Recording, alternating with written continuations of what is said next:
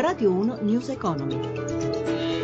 17.32, buon pomeriggio, ben trovati da Luigi Massi. Chiusura di settimana in rosso per le borse europee che stamane avevano tentato il rimbalzo, ne parliamo tra pochissimo, ma cominciamo intanto con i dati macroeconomici diffusi oggi dall'Istat. Sale il potere di acquisto delle famiglie ai massimi dal 2007, migliora il rapporto tra deficit e PIL, segnali di ripresa per l'economista Nicola Borri, intervistato da Gelsomina Testi. I dati dell'Istat ci dicono che il potere d'acquisto è aumentato di circa l'1,4%, e i consumi sono anche aumentati. L'aumento dei consumi è fisiologico quando un'economia esce da una recessione, perché le persone hanno maggiore reddito da spendere e hanno anche un minore timore, nel spendere parte del proprio reddito. L'aumento del potere d'acquisto è sicuramente legato a due cose: da un lato all'inflazione, che è molto bassa, è praticamente nulla, e quindi l'erosione dei redditi delle famiglie italiane è molto ridotta; dall'altro lato, ancora una volta, l'uscita dell'Italia dalla recessione significa che i redditi delle famiglie finalmente aumentano un pochino. Aumenta, seppur lievemente, la pressione fiscale. Il dato sull'aumento della pressione fiscale è sicuramente la nota dolente. La pressione fiscale si attesta a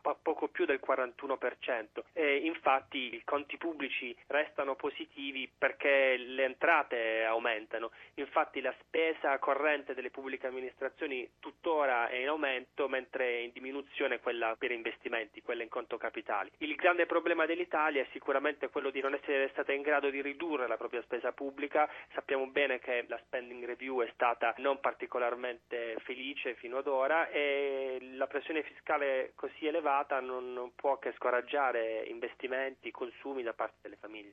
Tra poco, lo dicevamo, sentiremo la chiusura delle piazze europee. Oggi intanto il petrolio in recupero sopra i $33 al barile, il WTI. Si tratta comunque di prezzi che restano sui minimi da 11 anni a questa parte, e molti vantaggi per consumatori e imprese, ma non per tutte. Sentiamo Anna Trebbi.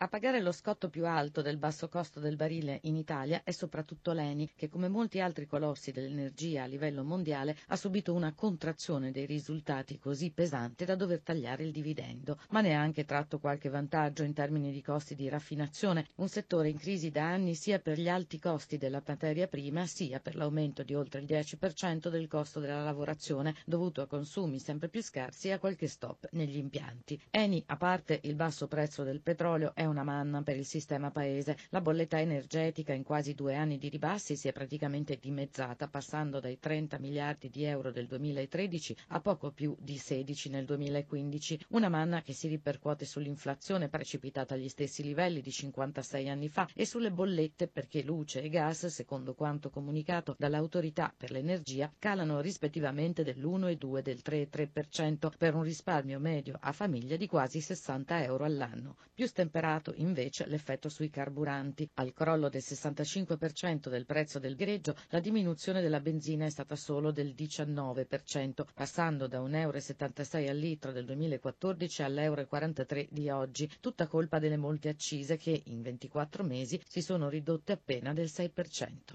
Le 17.35, la giornata dei mercati ce la racconta Giancarlo Zanella dalla redazione di Milano. A te. Sì, buonasera. Siamo però ancora in fase di pre-chiusura, non c'è ancora il dato definitivo, e intanto c'è da dire che tutte le borse europee stanno chiudendo l'ultima seduta della settimana, una settimana alquanto difficile, tutte in negativo, si sono appesantite ulteriormente. Ecco, adesso c'è il dato di chiusura, il FTSE MIB ha chiuso in calo dell'1,58%, mentre anche gli listini americani hanno girato in negativo, perdono intorno al mezzo punto percentuale. Francoforte meno 1,31%, Parigi meno 1,59%, anche Londra meno 0,70%, era stata a lungo positiva, Madrid perde l'1,34%. Per quanto riguarda Piazza Affari, c'è da dire che lunedì è stata quotata Ferrari, oggi si concludeva l'operazione di scorporo, Ferrari ha chiuso in calo del 6% a €40,54, ha perso il 4% anche Fiat Chrysler a €7,35.